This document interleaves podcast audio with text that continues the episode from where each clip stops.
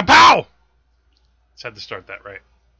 The reason I just said kapow and made Andrew wince very uncomfortably. I like to do that, and you don't like it. But that's okay. I should apologize. It's our way. We want to talk about something which was spurred on because of Mad Max Fury Road. And that is women in action movies. Right. It's easy to get to... It's easy to list the action stars that are men. Stallone, Jason Statham, Mel Gibson to a certain extent. Schwarzenegger. See, it's easy. Bruce Willis. The list goes on. Yeah, basically everybody in The Expendables. Yeah. Or for God's sakes, we had an entire movie. Or the Fast and the Furious movies. I guess Vin Diesel, The Rock. Right. Paul Walker. People like that. Well, Paul Walker's dead. Well, I'm just saying. Yeah, I guess, well, he was an action star, we should say. And even going back before that, you know, you had John Wayne. Errol Flynn. Clint Eastwood. Yeah. Lee Van Cleef. I guess he was more... Maybe, but...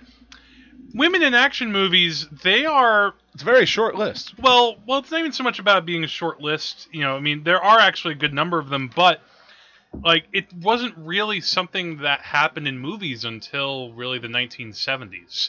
You know, and this is something that I want to talk about in terms of a historical perspective, and I texted you about this, and I asked you, can you think of any big female action heroes before 1968? And you said no. No. And I can't really either. The closest that maybe I can get to, and it's not really an action hero, although she is kind of a heroic character, is in Johnny Guitar. Joan Crawford is kind of like that, even though she doesn't really do a lot of action stuff. She kind of leaves that to Sterling Hayden, but... Well, the thing is, before then, you have women in action movies, but I don't think there were usually any women who were known for their action roles. They were usually the damsels in distress. They were usually like... you know, in Robin Hood...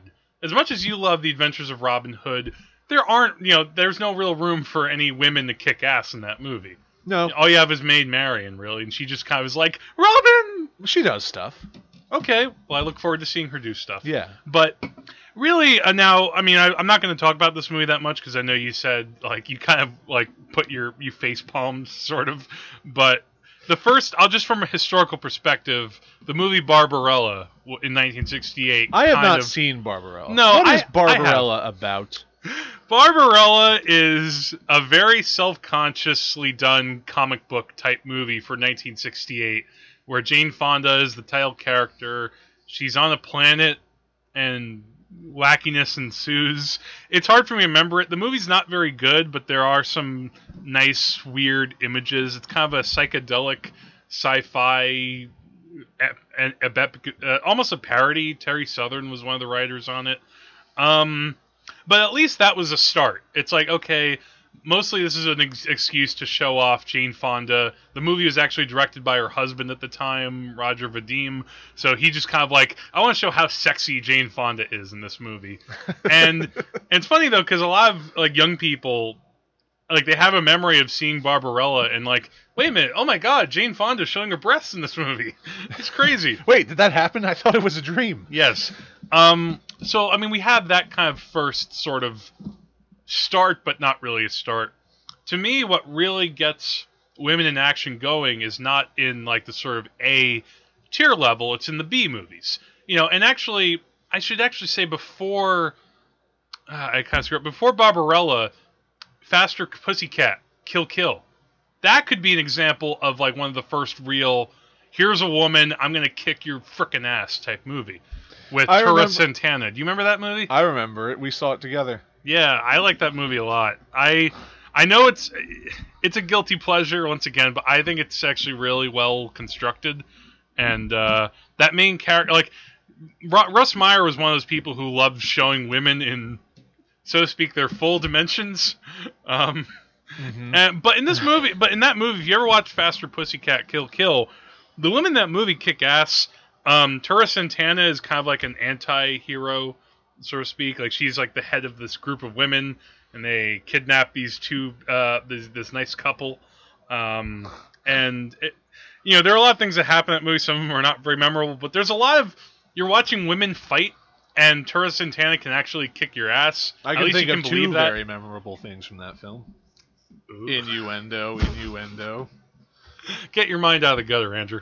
But in line of that, though, in the 1970s... Thus ends our discussion about women in action movies. Good night. Good night, everybody. Let's get to the meat of the matter, Jack. Well, first off, though, I did want to mention, before we get to the really main women, Pam Grier, I think, is really the first real woman action star. And made that, again, in these blaxploitation movies. Have you seen Coffee or Foxy Brown? No. I know of them, though. Yeah. I guess you could say she is the first... Well, one of the first women to be known for her action roles. Yes. She's someone who... When you watch Coffee... You know, like, I remember when I saw that at a pretty young age, in part because Jackie Brown came out, and you know, this movie's on the shelf in the store. I'm like, ooh, another Pam Grier movie, and she looks hot, and like, let me watch this movie. And the movie kind of opens up with her picking up a shotgun and blasting a guy's head off, and being like, "This is the end of your rotten life, you motherfucking dope pusher." And it's like, wow, okay, we're into something now. We've gotten off to on the right foot. Yeah, and so Jack Hill was the director of both Coffee and Foxy Brown. He also made a movie called Switchblade Sisters, which Quentin Tarantino is a big proponent of. That one isn't a blaxploitation movie so much as like a woman gang movie, so to speak. But from this, we kind of get at least the bedrock of, okay, here we're not treating women as damsels in distress. We're not treating them as weaklings. Here, women can actually have some power. They can fight back against the man. By blowing his head off. Yeah, by blowing against his head off, or blowing, you know, kicking ass against the white man. But then after that, in the 70s, we do finally get sort of two characters who I think help to at least give mainstream cinema a boost. And those two, I would say, and you know, granted, they're not the main star of the movie, but Princess Leia in Star Wars, and Ripley in Alien. Well, here's the thing I would argue. I believe Sigourney Weaver in Alien is great. I would not argue that Alien is an action movie. No. Or that Ripley's is an action role. No, you get a little bit of that near the end. Like, she does have to do stuff. She is the one who is kind of left at the end to, like, you know, she's the one who has to get off the ship and fight against the alien. But it isn't so much an action movie, but at least they do establish her character as, all right, you know, in other movies and other horror movies, you know, a woman in peril, she would be the one who would, you know, be kind of dead meat. But here it's like, I'm actually going to try to fight back. I'm not going to be a victim. A lot of movies, women were portrayed as victims, and that was a problem. And Carrie Fisher in Star Wars, she does a lot of stuff. She's an important character. But still, Carrie Fisher is not known for her action roles. No, not really. But having said that, Princess Leia in Star Wars, she holds her own. Okay. It's like, as soon as she's let out of the prison, she's, you know, fighting right alongside Luke. You know, she's saying shit like, would somebody get this walking carpet out of my way? Into Chewbacca. The garbage chute, flyboy. Yeah. So she's actually doing stuff. She's not like... That was a change that I think George Lucas had to be conscious of. The fact that probably in the 30s matinee serials that Star Wars came from, women probably didn't do that much. But here, you know, as soon as she gets a gun, she shoots the hole, and she's like, what the hell are you doing? Somebody has to save our skins. Yeah. So at least there, it's like, you may be a supporting character, but at least you're doing something. So from there, though, we get into the 1980s, and the 80s is a time where action movies are the coin of the realm. Yeah, say what you will about, there are some action movies in the 80s that are pretty bad. Some of them haven't dated well at all. Some of them include Stallone going, "Ugh!" and shooting people. But you also get, though, women coming up in characters as that are actually doing things. Doing things. But, wow. Well, even though going back to... So James Cameron is somebody who's very important in this sort of discussion because, you know, he brings back Ripley in Aliens. And that's Aliens, where I think Sigourney Weaver earns her action stripes. She does. I mean, it's...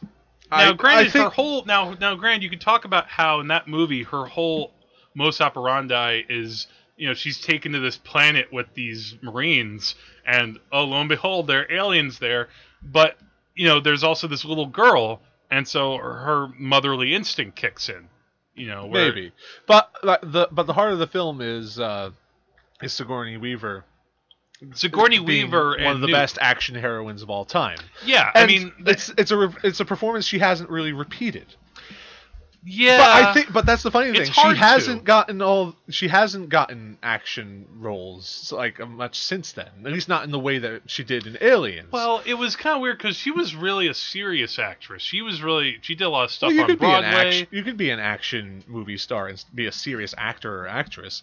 I think she wanted a lot of different kind of roles, though. I think it would have been very easy for Sigourney Weaver back then, after playing Ripley, to just immediately go and do a bunch of action movies. But I think she wanted to try to make her career a little bit more expansive than that. So really, you know, when you think about her two main genre movies that people remember are Ellen Ripley and Dana Barrett from Ghostbusters. Right. But I think, you know, when you think of Sigourney Weaver, I think her signature role is Ripley. Probably Ripley. And that's why, they are even going to bring her... I mean, her role in that is so iconic that now they're doing, you know, however it turns out, but they're doing another Alien movie with Ripley, and she even reprised the character in a video game recently. Right. So that speaks to how much, you know, James Cameron wanted to, you know, elevate Ripley from what we saw in her in Alien, where we kind of got a little taste of what she can do under pressure, where it's like, all right, I'm still alive. I went through this experience with these aliens. Now I'm kind of really the one who knows what to do among these Marines. So I'm going to really kick ass. And it's what's interesting because that, you know, Ellen, they did two more Alien movies, and everyone remembers Ellen Ripley from Aliens. Nobody really talks about her in Alien 3 or Alien Resurrection. Yeah. So, all right, we get that. And speaking of James Cameron, then the other sequel where he elevates another character is with his own creation, Sarah Connor. Right. In the Terminator movies. In the Terminator 2 is where it is 2, the important one. Yeah, just as with Aliens is important with Ellen Ripley, Linda Hamilton in Terminator 2, you could say, is really where that character comes into her own. And a large part of it, you need that first movie, though. Yeah, it's a very interesting similarity between the Alien franchise and the Terminator franchise, because the first movies in both are essentially horror films. It's someone being stalked by by a robot or an alien. Yeah. It's about them surviving the encounter. But then when you get into that second film, the character has grown to the point where they are... grown, but I think also what's interesting, because I saw Terminator 2 again, I'm going to say maybe a little less than a year ago, and I think Linda Hamilton was, like, my favorite part of it, seeing it again. Yeah. Like, her character, I mean, you could say that she's grown. I mean, she's become a lot tougher, but she's also still very scarred by what she's gone through. You know, she's the one who, you know, tells all these people, you know, you're all going to die. You know, Judgment Day is still coming. You're already dead. You're already dead. That's the thing. And, you know, there are times where, like, you know, after she breaks out of the mental hospital and they're kind of... They're having that little brief pause in between the first part of the movie and the second, the last act. You just see her character kind of staring off and just thinking. But and she, you know, she's plagued by those visions of the city going up in a mushroom cloud. She's a complex character. Like, she's not somebody who's just immediately, all right, let's kick ass. She's somebody who has been driven to this point. She's been. You know, because she started off as a normal person. She was just a waitress. She was a waitress who, the most drama she had to put up with was a kid scooping ice cream in her dress. Yeah. And, you know, my favorite line, Terminator, it's like, look at it this way. In 100 years, who's going to care? Yeah. I love that. I forgot that line. Yeah. So, yeah, Linda Hamilton, Terminator 2, kicks ass. Like, she... You know, as much as you remember Arnold in that movie and you remember the T-1000, she's really, like, in the sense that, like, I don't know if you could say the main character, but she has that similar role that we just saw recently with Imperator Furiosa in Mad Max Fury Road. The way that, you know, you have this character who, you know, she's gone through some shit in her life.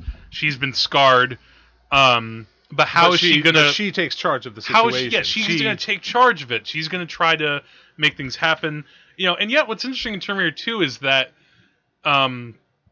It's like also James Cameron's asking you, should you always be on the side of this character? Like she, you know, you get the information about she has Dyson. Flaws. She has, she gets the story about Dyson, about how Judgment Day is going to happen from this one guy, and she goes off to kill him. And it's like, should she kill this guy? And maybe she should, maybe she shouldn't. That's like the most powerful scene in the movie to me, seeing it again. Yeah. When she has that, she's about to kill that guy, and John Connor comes in. He's like, no, don't do it. And you just see like all the pain on her face in that moment. And again, Linda Hamilton didn't get many actuals after that. She did. Yeah, a lot of small parts of movies, a lot of TV. Dante's Peak. She reprised the role in in video games. But if you think about her, you're gonna think about Sarah Connor. Some actors just I have to wonder what happened with her. That like maybe some actors their careers take off, others might not. Maybe you need a couple of roles to really get that boost. I mean, everybody's going to always remember Linda Hamilton and Sarah Connor, but not really for anything else. Whereas Sigourney Weaver, again, I mentioned she wanted a little bit more variety. She actually has a lot of things in her career that can be remembered. Well, that's I think you just talked that up to either success or lesser amounts of success. Yeah.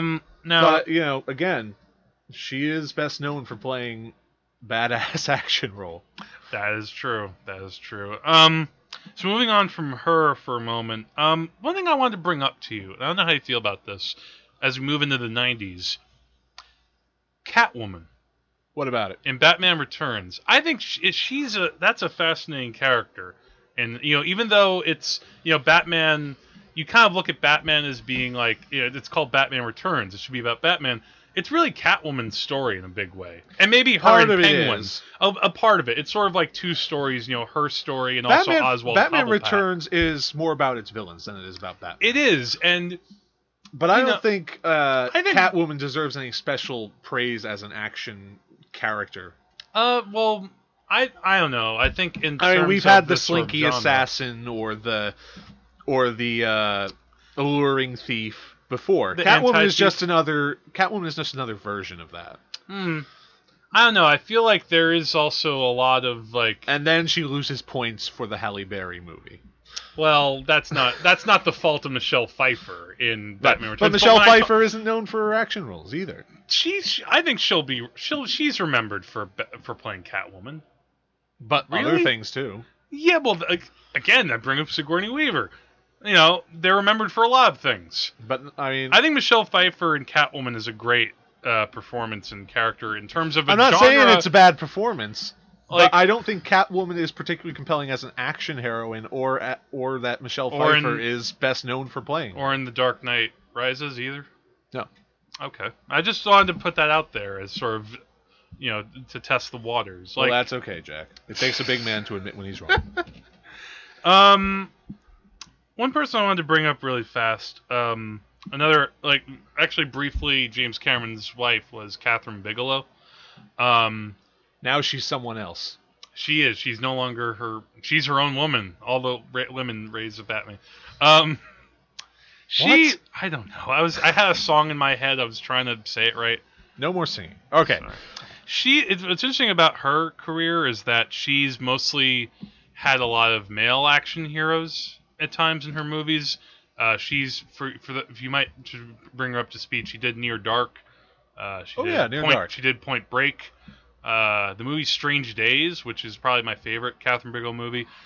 She also did Zero Dark 30, and of course she won Best Director for first woman to win Best Director for The Hurt Locker. Yeah. So she did a lot of male action hero roles, and yet it's interesting when she did use women in her movies as sort of action heroines. I know you didn't see Strange Days, but I wanted to give a shout-out to Angela Bassett in Strange Days. She's sort of like a kind of supporting character. Hi, Angela. She's kind of a badass in that movie, even though Ralph Fiennes is the main character there. I think I can feel a lot of the presence of Kathryn Bigelow in that character. She also it's interesting, the one time she did have an action hero character, it was this movie called Blue Steel with Jamie Lee Curtis, and it wasn't very good. Unfortunately, I wanted it to be a better movie, but it kind of wasn't. Jack wanted you to be better. Why didn't you be better? Yeah. Well, the reason I also bring up Kathryn Bigelow, I kind of put out the question on social media about, you know, who are some action, who are characters in sort of who have action type characteristics.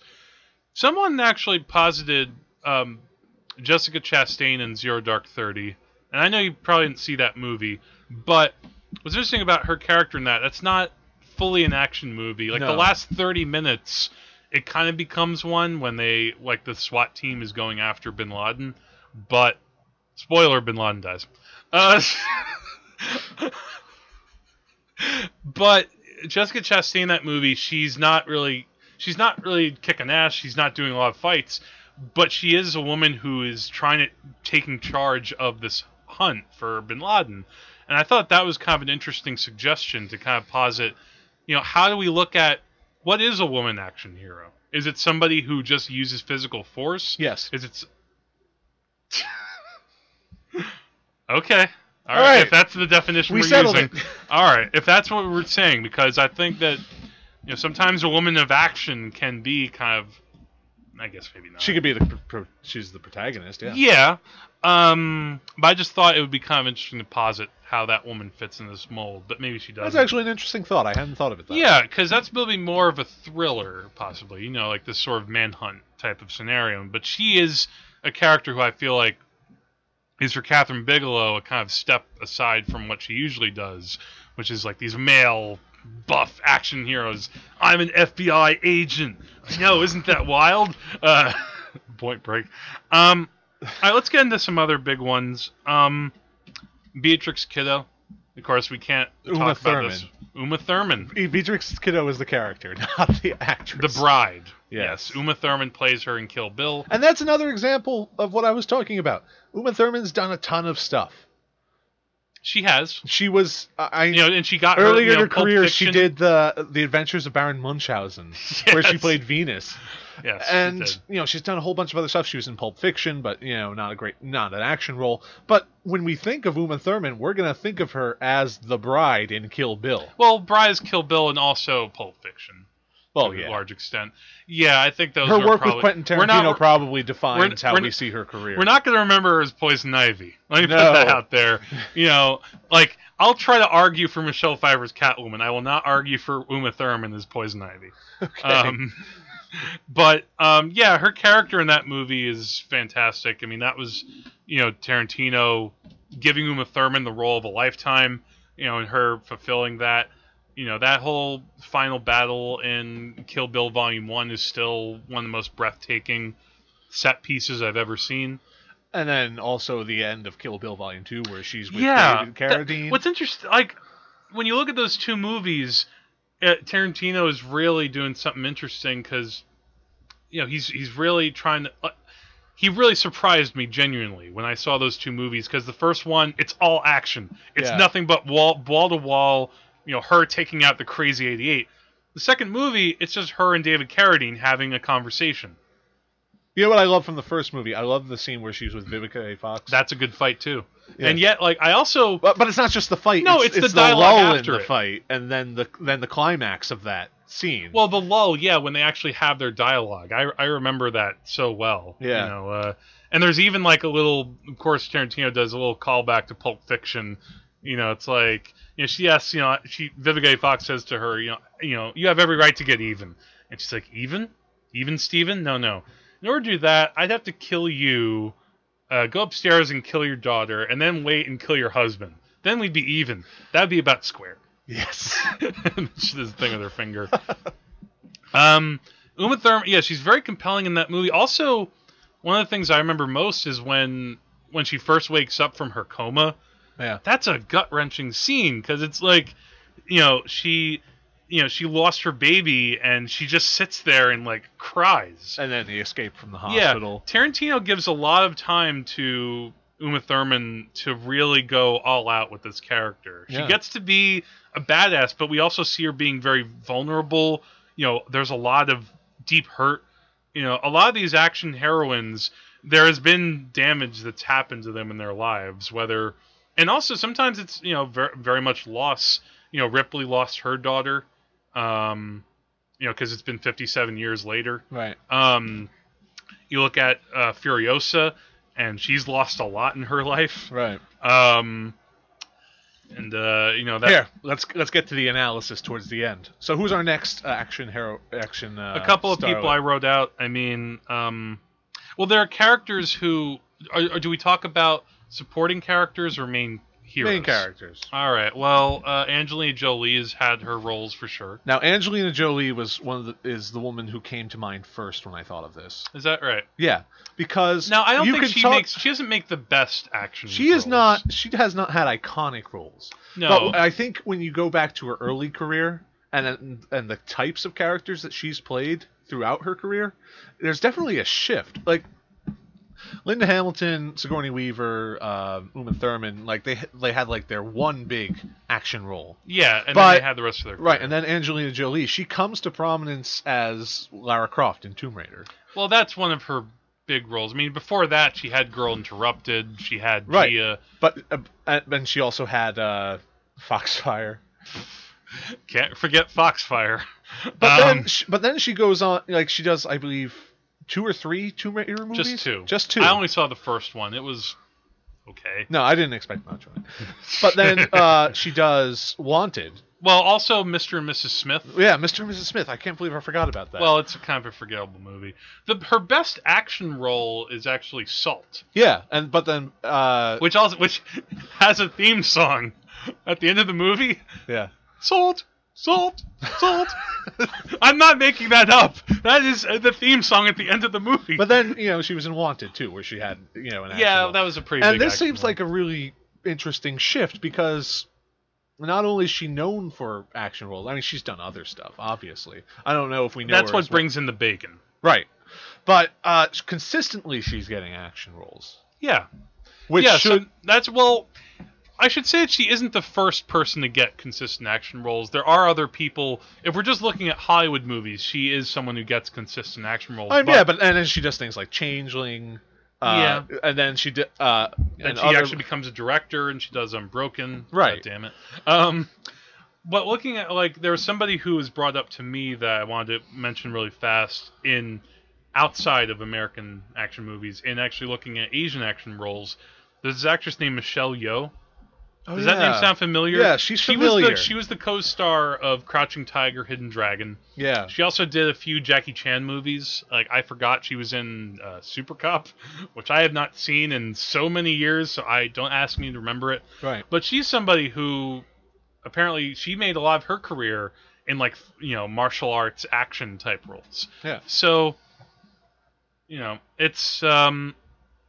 But I guess what you can see is that Angelina Jolie is probably somebody who...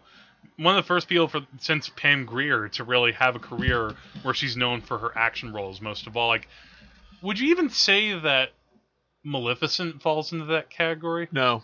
Okay, that's a fantasy film. All right, because I haven't seen it, so I'd have to take your word on it. There must be a strict observation of genre differences. Okay. I would say Angelina Jolie's...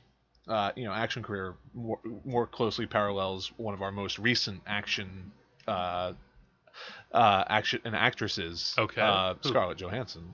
That's true. Because Scarlett Johansson's done great stuff. She's been in Lost in Translation. She did Under the Skin. I did not expect her to become. You know what it was? It was because of Black Canary. She got brought in Iron Man 2. Black Widow. Sorry. Black Canary is a different company. Sorry, I got my blacksmith stuff. Matt. Catania, please leave an angry comment. Yes. Don't. No, but Black Widow, yeah, that she pops up in Iron Man 2 and it's like, okay, we expect her to be sexy, but she kicks all kind of ass as Black Widow. And what's interesting, she's one of those characters, she and Hawkeye are the two main Avengers who they even mentioned I think in Age of Ultron, I think it's mentioned to Hawkeye that you're just a guy with a bow. You don't have any superpowers. You're not God. You don't have superhero strength. Well, yeah, but you're not indestructible. So Black Widow is one of these characters who, like Hawkeye, but she, especially in her own right, who I have to really work extra hard to try to reach up to the level of the Avengers. Right. Also, a movie that I'm guessing you haven't seen, but Lucy. No, I was avoiding. That's another Lucy. Bad Morgan Freeman science. I don't think so. He narrates like the first half hour of that movie. I think it needed it. Lucy is... It's funny how Lucy's kind of like another comic book movie unofficially, because basically Scarlett Johansson, that movie... and actually, I wanted to mention, like, she's somebody who...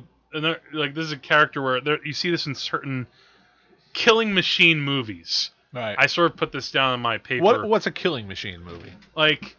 What happens, though, is, like, she's kind of like, Lucy is a character who starts off as a regular girl, but she gets stuffed with some kind of drug. She's supposed to be a drug mule, but the drug seeps into her system. Right. And it makes her, like, you know, the whole concept of Lucy smart. Is, you know, you only use 10% of your brain. What happens if you use all of it? How about you become... about you write a better screenplay? Lucy doesn't have the best screenplay, but it does have good action. Okay. It actually really does. But, like, she kind of becomes a killing machine in the movie. She's just like, I know every single move that you're about to make. I will take you out. I think another character like that for me was the movie Hannah. I don't know if you've heard of the movie Hannah. I think I sent you the trailer for it. Yeah, I heard of it when it came out. This movie, like, and the interesting about this one is it stars Saoirse Ronan, and I probably just messed up her name because Irish name. I forget. She's this girl who's raised by her father, Eric Bana, and she's raised like in the wilderness to shoot. But she has some kind of super strength. I forget what it is. She learns to shoot. All you need to know. She's, like, another kind of example of, like, a killing machine. She's, like, captured. Kate Blanchett wants to know, like, what's with this girl. And there are things that are unexplained at first that you find out through the movie. I'm not going to say what, but... Yeah, that's called plot. So what makes this movie special? Come on. The action.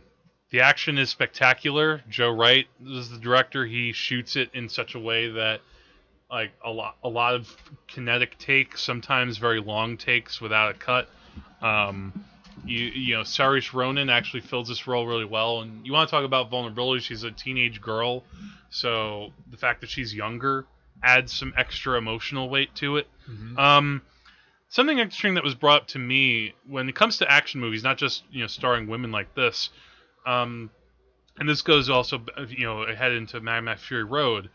The stakes are what really helps drive the action in sort of a situation, I think. In Kill Bill, you have the whole thing of revenge. The fact that revenge is driving so much of that movie. Right. Terminator 2, it's the end of the world. And Mad Max Fury Road, it's about these women who have been, subjugated by Immortan Joe for all this time. And, how are they... about their escape. Yeah, about their escape, and you want them to get away from this guy. Well, yeah, but that's true about any action movie. Yeah, but I feel like there's something else as long as there are high stakes that you can care about, then, yeah, the action is very important. Yeah, well, not even so much that, but also about, like, can I take down this guy's world? That he's built up this whole system of, trading with... these other warlords and building up like these women who just pump out breast milk and, babies, it's like how you break down the machine. But that wasn't their goal in Mad Max. I mean, eventually they realize they realize that if we're going to head back to the Citadel, we have to take out Immortan Joe. How are we going to go back to where we came from if we don't take out the bad guys? I don't understand what you're saying. The point is, well... Are the stakes in Mad Max Fury Road just, we gotta get away? Yeah, at the beginning. Oh, yeah, at the beginning, but that changes. It deepens. Yeah, changes. Other things happen. Right. That's what I was trying to get at. Right, but that's when there's no other alternative. Another character I wanted to throw out there fast was this movie Haywire, which is a Steven Soderbergh movie. This actually, I don't know if this woman is more, I think, now in... B movies. I think she might have popped up in The Expendables. Her name's Gina Carano. And this is a movie that if you want to check out a really kick-ass woman action flick, Haywire's the one. This is from Steven Soderbergh, who's not usually known for these kind of movies, but somehow he makes this one really awesome. There's a fight scene with Gina Carano and Michael Fassbender in the movie in a hotel room, And you watch the scene and you could just, wow, it's like, all right, you did not use any stunt doubles here. And this looks like it hurts. Yeah. That's kind of a cool thing. A couple other ones I just want to throw out without talking about the movies. Hit Girl and Kick-Ass. All right. Who's the actress in that? Chloe Grace Moretz. Okay, next. Summer Glau in Serenity. Okay. I don't know if you saw Serenity. Yes, I saw it. All right, so I think she counts. And Trinity in The Matrix. Yeah, Carrie-Ann Moss, though. No, she's not really the action hero of that movie, but she does stuff. Yeah. In the first movie. She has a great opening. When I think of Carrie-Ann Moss, I'm not thinking of... You don't think of Trinity? Actually, I do, now that I think of it. I can't think of anything else from what? But you think of a Red Planet? Yeah. Yeah, that one rom-com that she did? I don't know. Yeah, I botched that one. You're right. All right.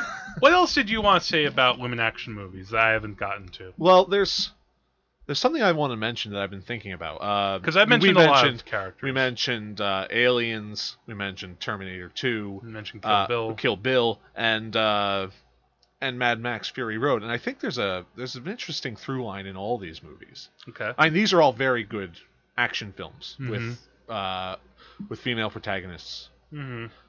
And aside from the action, the thing that all these films have going through them is motherhood. Aliens has Ripley. Yes. She takes on Newt, who becomes a surrogate daughter. Mm-hmm. Terminator 2 is all about Sarah Connor protecting her son, about ensuring his survival. Yes. Kill Bill is about... she's a mother. Kill Bill is about the bride trying to get revenge for the death of her daughter, of her child. Yeah, her, to quote Macbeth, it was from her room was torn, untimely ripped. Yes.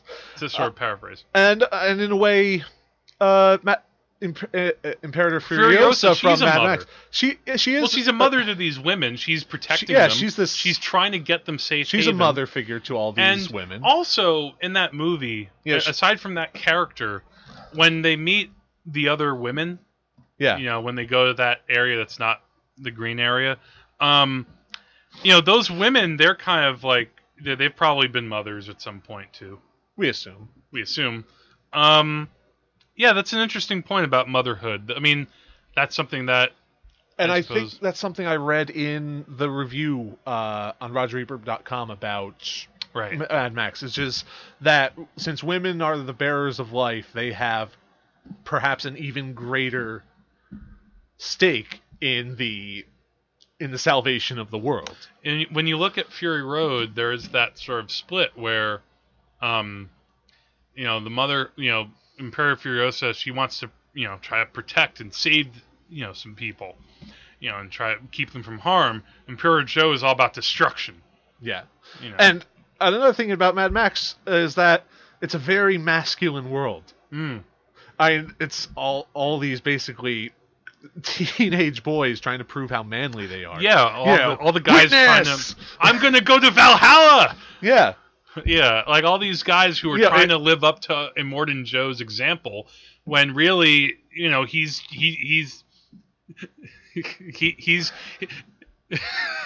in a similar way, he's almost like...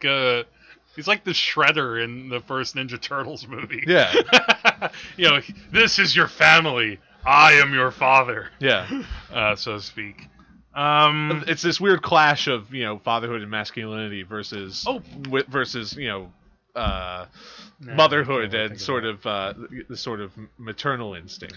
Yeah. I think, and obviously now movies like Hannah and Lucy and... like Laura Croft, that might not really count into what you're talking about. Well, I didn't mention them when I was talking about what I was saying. No, so I think that there are a woman that could be an action hero doesn't necessarily have to be a mother. But it is an interesting trend you're bringing up. Yeah. It is something that I think a storyteller can make a woman action hero that, and so that also adds to the stakes. Perhaps there's another way you can reach that sort of height, that sort of quality of action, like, without that. Like, or maybe that is one of the keys. Would Sarah Connor... Now, again, I haven't seen, I don't know if maybe, the TV show Sarah Connor... I don't know. Different, but we're not going to talk about that. If Sarah Connor was just about, trying to stop the end of the world from happening... would that be as effective if there was no John Connor? If she didn't have a son? Well, John Connor is part of the story. Well, exactly. But he's intrinsic to the stakes. Right. So what are you saying? I don't know. What I'm saying is that in those situations that, she has to be a mother. No, not... Well, no, it has to be a mother, but... Terminator is a bad example because it's all about protecting her son who is going to deliver the world from the machines. Her son, but also the future of humanity. Like, there's that... I have to wonder if, she wants to protect his son, but there's that scene in the car right after they escape from the hospital. And, it's not just that she's protecting her son. She's also protecting the leader of the future of the, the resistance. Yeah. She knows that he has to be protected. Well, the mother instinct is there, but it's also, if John gets hurt, then what happens in the future? Well, good point. But I think that's a reflection. I think that's a reflection of something that that a lot of mothers hope for. That your son or daughter is going to become more than you, or perhaps more than they are right now. Yeah. But also in Terminator, there's a lot of it's just that in prophecy. It's just that in this case, the stakes are so much higher. It's not just about protecting your son; it's about protecting the savior of the human race. Yeah. Whereas in Kill Bill, that's more about my daughter was taken from me.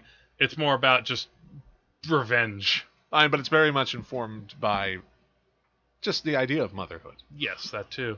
She's not. Being almost killed by Bill is one thing, but the thing that makes it really sting is the loss of her child. Yeah, and then also that she thinks her child is dead, and then it's like, oops, nope, she's been alive all this time. Spoiler. I'm going to put a spoiler warning at the top of the description. Okay, good. If you're listening to our podcast by now, I'd hope you'd realize some people haven't seen the movies. Some people haven't. I would hope that some people who are listening to this have. I think that... And it's all about hope. That's what we're talking about. Interesting point. In what way? Well, okay. You mean the characters are trying to... Very hopeful. I kind of just launched into it without thinking what I said. But there you go. That is an outline of basically the best action actresses we can think of. If you can think of another one... Yeah, why don't you send a message to us and let us know... And where can they send a message to us, Jack? You can send a message to us on Facebook. Send a message at the Wages of Cinema. We're at facebook.com/Wages of Cinema. You can also email me at jackgattinella@yahoo.com. I think I might set up pretty soon maybe a real email address. All right, that would be pretty awesome. That might be a way to make it more official. And hopefully it won't all be spam. Right. And if you listen to us on iTunes, a few of you have already reviewed our podcast, which is great. Thanks a lot. We'd love more of those. So if you're on iTunes, please leave a comment, subscribe, and rate us. Yes. We love you. Yes, give us a little boost if you dig us. You can also find us on... you can find us on Twitter. Actually, I have all the episodes posted to my Twitter at Jack Gattinella. Also, we're on Tumblr. If you want to check out, I put some videos up sometimes. Also on the Facebook page, if you want, I put some trailers and video clips in relation to the movies that we talk about. Go see our video clips. You'll see that really creepy scene from the Adventures of Mark Twain. I'll try to find that now, just so I don't forget it. And that's it for this week. Is there anything you're going to try to do next week, man? Oh, I have a few movies that I own that I'm going to just watch. Kind of sweep up my collection a bit. Like Princess Kaguya? Hopefully, yes. I'm not saying anything, though. You're never going to watch that movie. All right, so from the Wages of Cinema, this is Andrew. Jack. And insert death line here. Hang up the big carrot, hang it up, Daddy, or you'll be alone.